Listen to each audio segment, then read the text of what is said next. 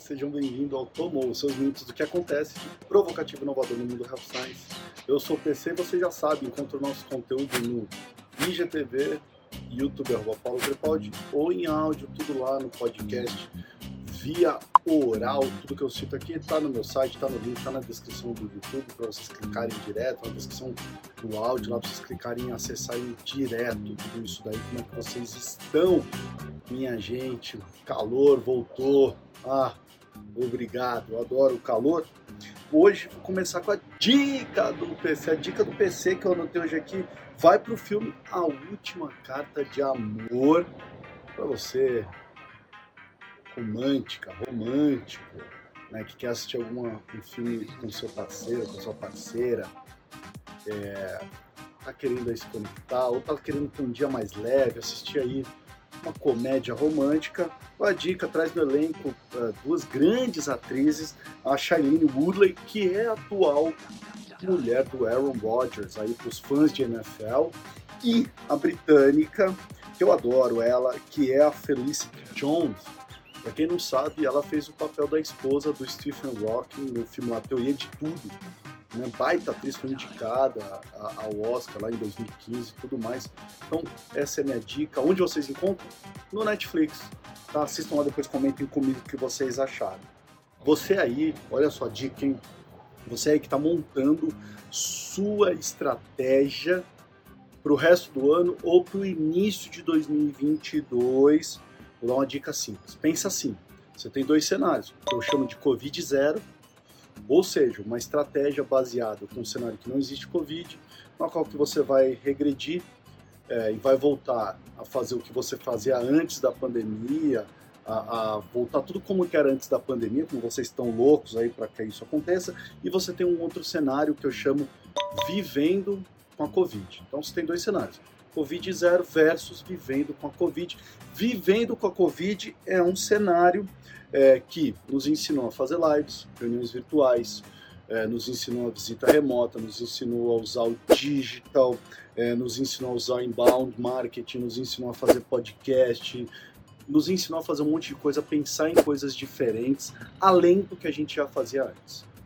Então você pode escolher qual que você quer. Você quer construir um cenário Covid zero, voltar ao que você fazia antes, ou se você quer construir um cenário vivendo com a Covid, que é um cenário que é tudo que a gente fez agora durante a pandemia, mais o que a gente fazia, junta, mistura tudo isso, faz o tal do Omnichannel, estratégia digital e não digital, e cara, faz um negócio maravilhoso. Então, se você quer sobreviver em 2022, esse é o teu cenário, vivendo com a Covid. Não interessa se ela vai existir ou se ela não vai existir, mas o cenário que você tem que construir é esse, vivendo com a Covid, né? Não é o que mais faz sentido? O que vocês acham? Comenta aqui para mim também. Não abandone tudo que a gente conquistou, o tal do digital. Não abandone isso, pelo amor de Deus. Isso é uma grande conquista para todos nós. Então, o que eu quero dizer para vocês é que vocês vão construir uma estratégia que vai focar menos no empurrar, ou seja, toda aquela estratégia focada no que a indústria farmacêutica quer levar para o teu cliente e vão começar a construir uma estratégia que eu chamo de responsiva. Não é o que você quer levar, mas é aquilo que o teu cliente necessita. Então você vai trocar na sua estratégia de Covid zero para vivendo com Covid e você vai trocar o empurrar para o responsivo. Combinado? Tá claro? Esse dia eu estava conversando com alguns amigos sobre o boom do OnlyFans. Ah, você já ouviu falar? Você sabe o que é? Se você ainda não acessou, já existem já sites que puxaram o material do OnlyFans, mas o OnlyFans está bombando. É uma plataforma de entretenimento adulto. Ela começou assim, está se desenvolvendo assim. Para você ter uma ideia, essa plataforma, você pegar todos os criadores da OnlyFans, ela está somando um total de ganho para os criadores em torno de 5 bilhões de dólares. É isso mesmo. Tem criador que tira no dia mais de um milhão de dólares, assim como aconteceu com a Anitta, que tem o, o dela, o OnlyFans dela, na qual ela fez lá, quem estava no OnlyFans podia assistir ela fazendo a famosa tatuagem dela. Tá? É, PC, o que, que tem a ver entretenimento adulto com a indústria farmacêutica? Primeiro, porque o OnlyFans já prometeu que vai banir conteúdo explícito, conteúdo sensual Ok, explícito, não mais. Então vai ser uma mudança aí é, de panorama. Segundo, pensa aí no seu conteúdo sexy. Yeah, Que baby. conteúdo que você tem que é sensual para os profissionais da saúde, para o seu paciente? O que, que você tem de conteúdo para construir para os seus OnlyFans? Oh. Esse é, é- acho que essa é a grande sacada, tá? Você já pensou em criar uma categoria OnlyFans do seu produto para o paciente ou para o profissional da saúde, pro, da, da, da sua unidade de negócio, fazer um OnlyFans para aqueles que merecem uma melhor atenção, conteúdo exclusivo, que merecem conteúdos atrativos, é isso que quer dizer, né? baby. Quando eu falo de, de entretenimento adulto na indústria farmacêutica no marketing, eu quero dizer conteúdo atrativo, sexy. Que a pessoa vai Yeah, ter tesão esse conteúdo. Que legal, que gostoso essa informação, essa imagem. Já pensaram nisso? No OnlyFans da indústria farmacêutica, só conteúdo sensual. Ah, vai ser maravilhoso. Pensa aí quando você criar o seu conteúdo sexy, manda aqui que eu quero falar dele. E eu quero apresentar também isso para o nosso público. Que tal? Estou esperando o seu conteúdo sexy, o seu OnlyFans, o profissional da saúde para o paciente. É a grande sacada do momento em conteúdo, tá? Algo que seja exclusivo, ele vai receber informação antes, vai receber um podcast antes, vai receber um conteúdo muito mais legal, muito mais palatável, muito mais olhando para o responsivo, pelo que ele quer, tá? De maneira transparente, isso quer dizer conteúdo explícito. Transparente, ele fala das suas fraquezas, fala da real necessidade do dia a dia.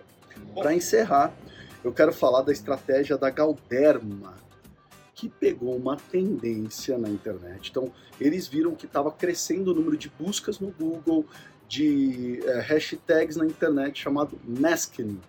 Para quem não sabe, maskne é a junção de mask com acne. Maskne é a acne causada pelo uso excessivo de máscaras. A Galderma viu isso e falou: eu vou criar uma estratégia baseada nisso para lançar a nossa plataforma de educação continuada chamando Gem Me, um- uma série de quatro webi- webinars, quatro webi- webinars que eu anotei aqui. É, olha só, o webinar que falava sobre isso, isso é legal, tá? É, consequências do uso de máscaras, rosácea, é, o Maskini protegendo a pele embaixo da máscara.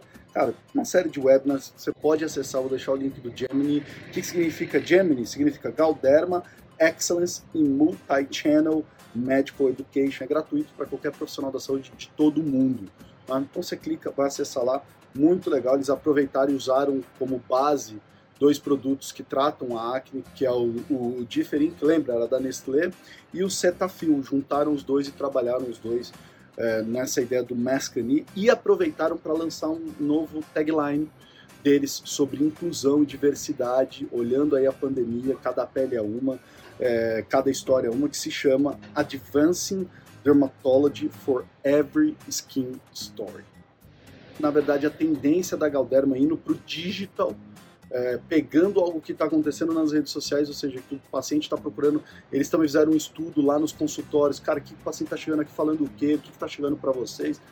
Maskane era a ideia. Eu achei genial, tá certo? Todas as segundas-feiras, de uma maneira rápida, para te provocar e atualizar.